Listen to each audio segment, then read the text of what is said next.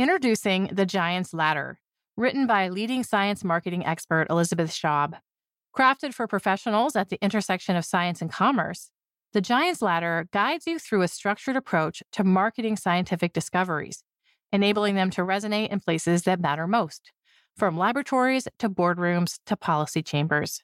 Get the best selling book Kirkus describes as a helpfully practical and authoritative introduction to the marketing of scientific products at Amazon and other book retailers today. This podcast is supported by the Icahn School of Medicine at Mount Sinai, the academic arm of the Mount Sinai Health System in New York City, and one of America's leading research medical schools. How will advances in artificial intelligence transform medical research and medical care? And what will this mean for patients? To find out, we invite you to read a special supplement to Science Magazine prepared by Icahn Mount Sinai in partnership with Science. Just visit our website at www.science.org and search for the Frontiers of Medical Research dash Artificial Intelligence, the Icahn School of Medicine at Mount Sinai. We find a way.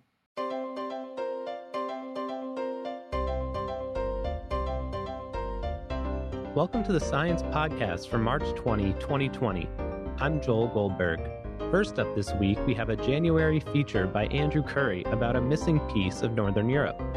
Scientists, citizen scientists, and energy companies alike are dredging up the story of this lost land. And in an interview from the AAAS annual meeting, producer Meagan Cantwell talks with Elizabeth Margulis about the science of musical memory. We now speak with Andrew Curry, a freelance journalist based in Berlin. His new article in Science explores hidden treasures that have surfaced along the coast of the Netherlands. They include such things as Neanderthal tools, a woolly mammoth tooth, and human remains from thousands of years ago. These remarkable finds are lending significant insight into the ecological and anthropological history of the region. Hi, Andrew. Hi. The story highlights a variety of people, from a nurse to university professors, who are studying the samples from vastly different perspectives. Generally speaking, who are the scientists involved in the research? So it's kind of an incredible array of different disciplines that are being brought to bear on the same question or region. There are geneticists, archaeologists, geographers, people who specialize in underwater mapping. And then there's also one of the things that really interested me in the story. There's a big contribution being made by amateurs interested in the finds and, and spend time just looking for this stuff on the beach where it washes up. Right. So these things are just washing up on shore. What are some of the most compelling finds that have been dredged up? So some of the most compelling finds are stone and bone tools and human remains that date back 7,000 or more years ago, some of which goes all the way back to 50,000 years when the, the area was populated by Neanderthals. They're also finding animal remains. They found mammoth skulls, all kinds of things that date back to a time when the shore off the Netherlands and the UK in the North Sea was actually above water. So, how are these finds turning up on the beach in the first place? It used to be that these finds would turn up in fishing nets and sort of at random. But in the last few years, as the Netherlands has really focused on coastal reclamation and protecting their coast against sea level rise, they've been dredging sand and gravel offshore and bringing it and dumping it on the beach.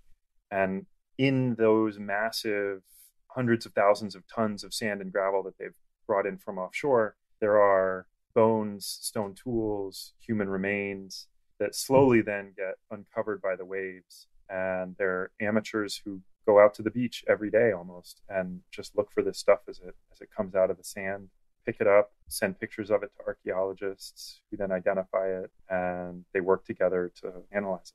Awesome. And like you said, these finds are being found by all these different types of people. Could you outline some of the techniques being used to analyze the finds? There's actually geneticists who are scraping DNA straight off the seafloor and showing what kind of plants and animals lived there when it was terrestrial land. The finds are one aspect of the whole effort devoted to trying to figure out what the landscape under the North Sea looked like before the last ice age ended and flooded the area. So at one point, there was an area three or four times bigger than modern day Holland, that was all above ground. There were forests, there were rivers, and it was probably heavily populated. Sounds pretty beautiful, actually. Yeah. What kind of DNA is being analyzed? So, geneticists are using ancient DNA techniques to look at both the soil to get DNA from there and also analyzing human remains that collectors have found on the beach that are actually really well preserved because of the cold and wet at the bottom of the sea to get whole human genomes. And you can then look at the ancient DNA from these populations that lived in an area that is now underwater. Very cool. There's a specific item that surfaced that holds huge significance, and that's the landscape of the area being studied. What are some of the most important lessons learned about the landscape of this submerged region?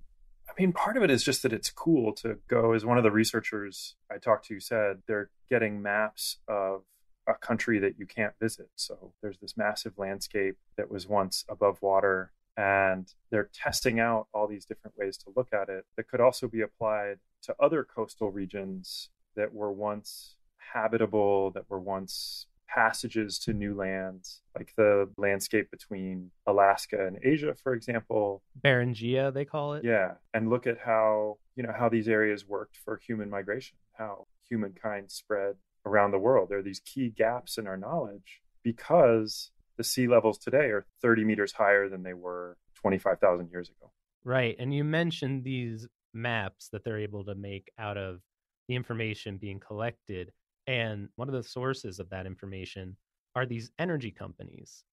Could you explain how these energy companies are contributing to the data collection and what that data helped discover? Sure. It's been a really interesting and sort of inspirational collaboration between scientists and industry in that the North Sea is a is a tremendously important commercial area for shipping. And then there's a lot of wind farms, oil well, gas well drilling. And so companies went out and did these seismic surveys to see what was deep under the ground. And for the archaeologists it was the very top level that wasn't maybe commercially valuable but tremendously valuable in terms of the knowledge it contained about the landscapes. So they worked with the companies to get that data and then were able to start these maps based on seismic survey data. There's also been some interesting collaboration between companies that dredge gravel for construction use and then let archaeologists have access to the stones and dirt that are dragged up from the bottom of the sea, which was once land. These maps and some of this information really are revealing what humans were like thousands of years ago, what civilization was like before this landscape changed. So, what did this region, what does this research teach us about human history? The very end of this landscape was populated by modern humans, just like you and me, who were hunter gatherers.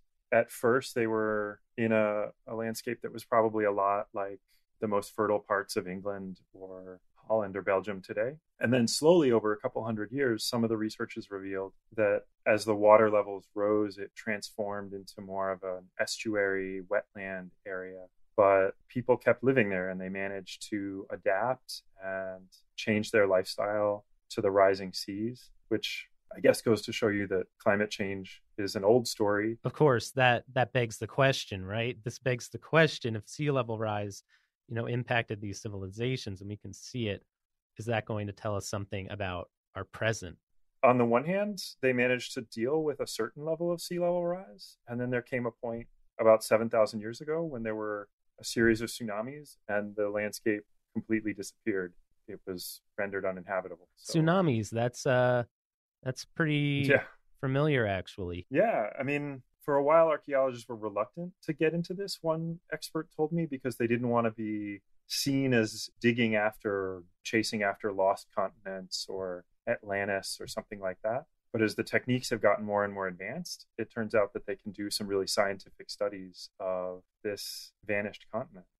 What is your biggest takeaway from the research? I think my biggest takeaway wasn't so much about the landscape as about the power of collaboration. That the archaeologists involved have been really open to collaborating with amateurs who are walking along the beaches and collecting stuff And they've been able to put those people together with geneticists. And there are people using seismic survey data that comes from oil companies. And only as kind of an interdisciplinary effort is it possible to get a real broad picture of this massive area. Andrew, thanks for taking the time to speak with us. Thank you, Joel. Andrew Curry is a freelance journalist based in Berlin. You can find a link to his story at sciencemag.org/podcasts. Stay tuned for Meagan Cantwell's interview with Elizabeth Margulis about the science of musical memory.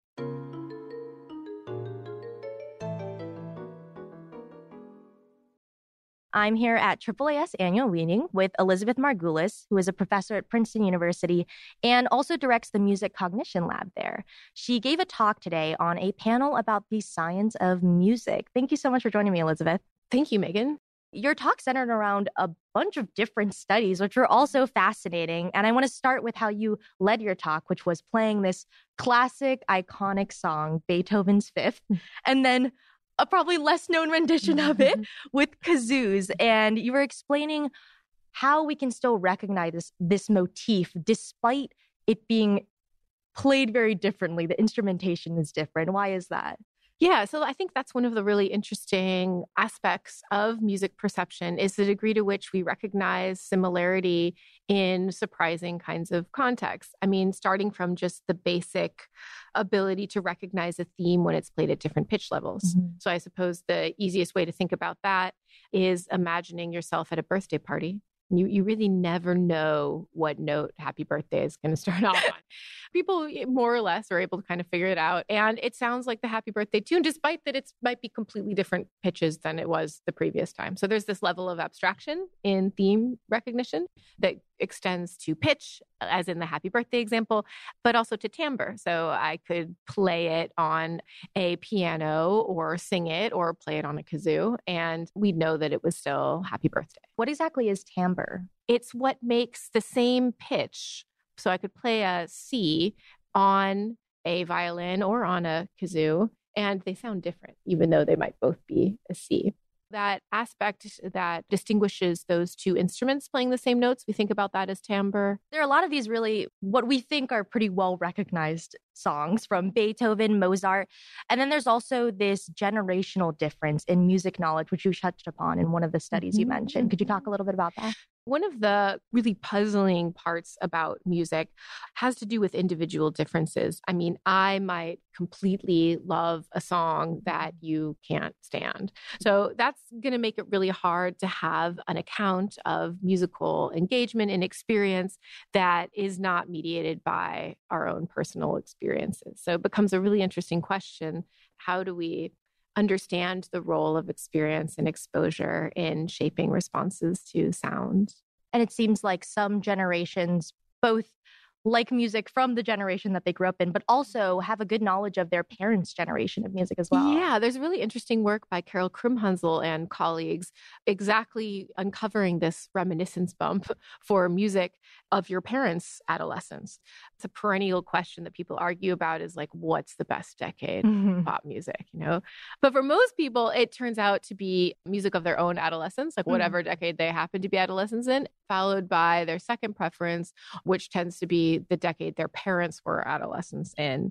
So presumably the mechanism there is that while these while we're growing up and don't have a lot of say in what music we're exposed to, our parents are probably subjecting us to their favorite, which is probably the music from their adolescence. And then there's also this interesting regional difference in how we can remember music, which involved a game of telephone, which I thought was fascinating. Yes, this is work by Nori Jacoby and colleagues that uses a pretty brilliant design, I think, to uncover the rhythmic priors that people bring to new strings of sounds. And the way this study works is exactly a game of musical telephone. You are provided this series of rhythms, you tap along with them, and unbeknownst to you, after the first iteration, the next iteration is not the initial seed rhythm, but it's the rhythm that you just tapped in response mm-hmm. to the mm-hmm. initial seed. And then how you tap to that becomes the seed for the subsequent round of tapping until what ends up emerging at the end is reflective of some kind of basic category that you brought to what you were hearing, right? Like it might be a little bit longer here and a little bit shorter here. They have kind of different sonic signatures almost, right? And exactly. Here's a great way of thinking about it. If you see music notated on the page, mm-hmm. a rhythm notated on the page, you might see a quarter note and a quarter note and a half note. Mm-hmm. And that implies that the half note should be played twice as long as the quarter note, but nobody really does that. So if I play you as a performer, that rhythm, the third note's not going to be exactly twice as long as the second. It's going to be a little off from that, and that's good. Now, when I try to tap along with it, I'm normalizing that to a certain extent into the bin of one, one, two. And that's exactly what this study shows is that whatever categories of rhythms people have heard a lot, they're experiencing new ones in terms of in the United States, even in different regions, are there different sonic signatures, or is it more like people who mostly experience Western music in general have the same kind of understanding. If you do not only this kind of study, but lots of different kinds of work of this sort that you bring to many places in the world, one thing people seem to be finding is that people who have a lot of exposure to mass media tend to kind of behave in similar ways to these kinds of, of stimuli. It's really when you get to communities where the experiences are not as colored by by that kind of exposure that you find the really interesting kinds of differences.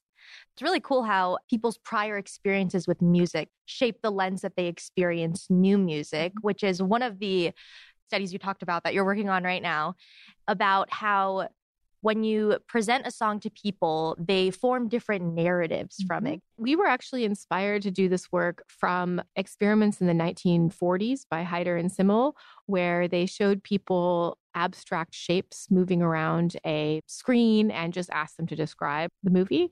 And person after person seemed to say things like, oh, you know, the triangle's in love with the circle, but the other triangle's jealous and they're fighting about it. So there's this proclivity to narrativize some sort of abstract stimuli, perhaps. Another source for this line of work comes from a pedagogical experiment gone awry. So I teach classes in the psychology of music. So I, I thought I had this brilliant idea where I would play them this excerpt of instrumental music that they hadn't heard before and just ask them to tell me what they experienced in, mm-hmm. in, in, in, any kind of way. And, you know, my expectation was that some people would say, oh, I'm just thinking about what I want to have for lunch. Another person would say, oh, it was really loud. I, I didn't like it. Oh, you know, what have you. This first semester that I did this, person after person raised their hand and said, pirates, you're pirates. So I, you know, kept trying this semester after semester. For lots of different kinds of excerpts, there were these very robust, very salient to people associated kinds of imagined stories. So I became really curious about that as a response to music that doesn't even have any words that might push you in a certain interpretive direction. And it seems quite plausible that many of these associations are driven by mass media. So that's a reason that we wanted to travel and try to understand these kinds of responses in groups of people that had very different media experiences. And you played an excerpt of a song that was atonal and you played it to two different sets of people. So people who've had exposure to Western mass media in Arkansas and Michigan mm-hmm. versus the same excerpt in rural China what were the responses? Did they come up with different narratives? Did they conjure very different feelings and associations with the song? People at both US sites in Arkansas and in Michigan told us that something terrible was going to happen, that this excerpt was like right before a murder or something, you know, horrifying.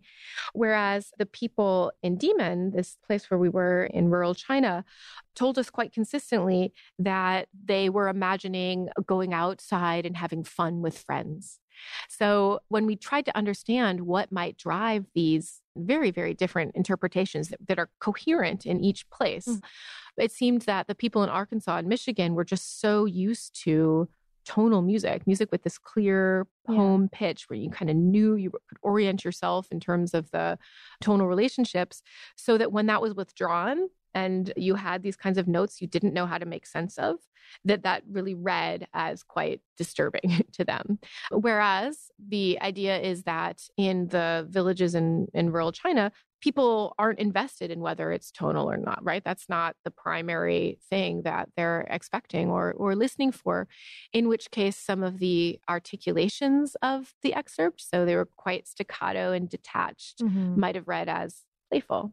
I think that's a really interesting corrective to the notion that people sometimes fall back on that music's a universal language. Mm-hmm. I think we want to be really thoughtful and nuanced about the way we understand music's potential to communicate because if that's not delineated properly, we might think we're communicating and in fact be sowing some kind of division. These people that you played the music to in Arkansas and Michigan, mm-hmm. were they all a similar age?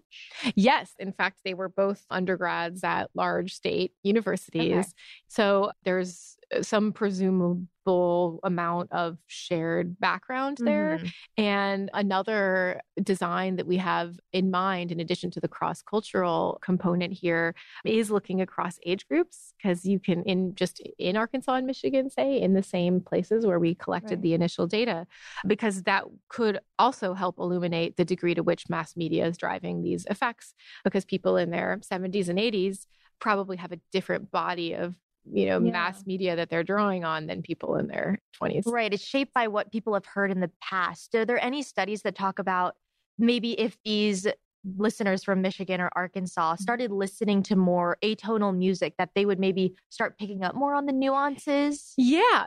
So another thing we thought about is looking at people who have a huge amount of formal training in one kind of musical mm. style uh, because intuitively or just in anecdotally i suppose it seems that people with a lot of formal training in music in fact might do this narrativizing less so hmm. they might have other kinds of ways into the sound into what's happening what would their description sound like then if they aren't saying we're you know we're in the mountains right i mean have... great question so the reason i know this is surprising to people is because i've spoken about this work at communities of performers like music conservatories yeah. and they are the audience that this study is most surprising to they just can't believe that you're going out there and playing these things to people and people are imagining pirates they're like like what so if you ask them about the excerpts, they'll often, you know, talk about the long lines, the rhythmic sweep. Their lens is very different that they're experiencing. Exactly. But I, I, you know, I, it seems that this is a really important gulf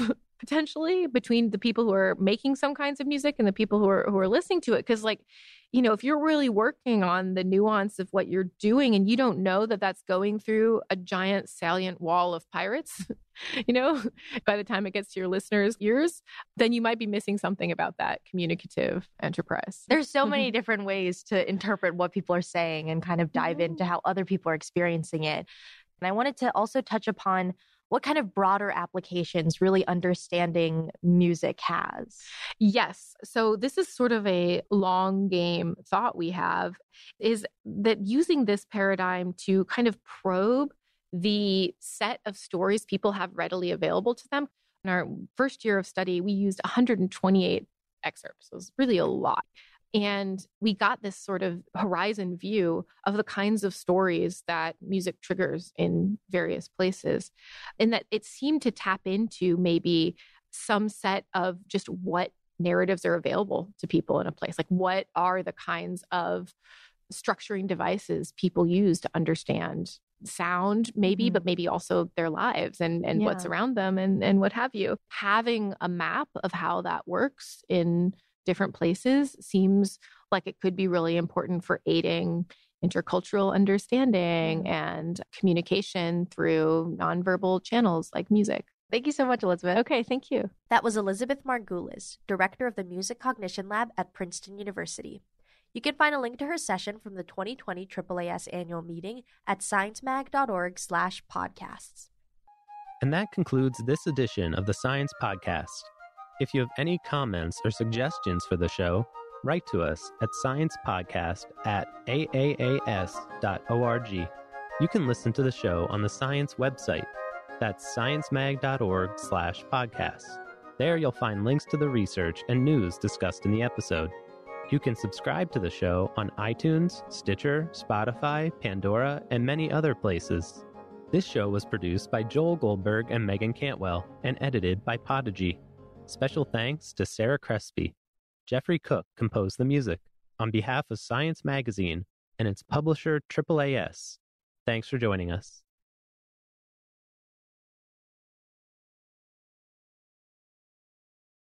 This week's episode is brought to you in part by Science Careers. Looking for some career advice? Wondering how to get ahead or how to strike a better work life balance? Visit our site to read how others are doing it.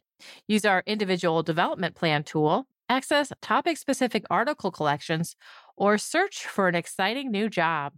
Science Careers, produced by Science and AAAS, is a free website full of resources to help get the most out of your career. Visit sciencecareers.org today to get started.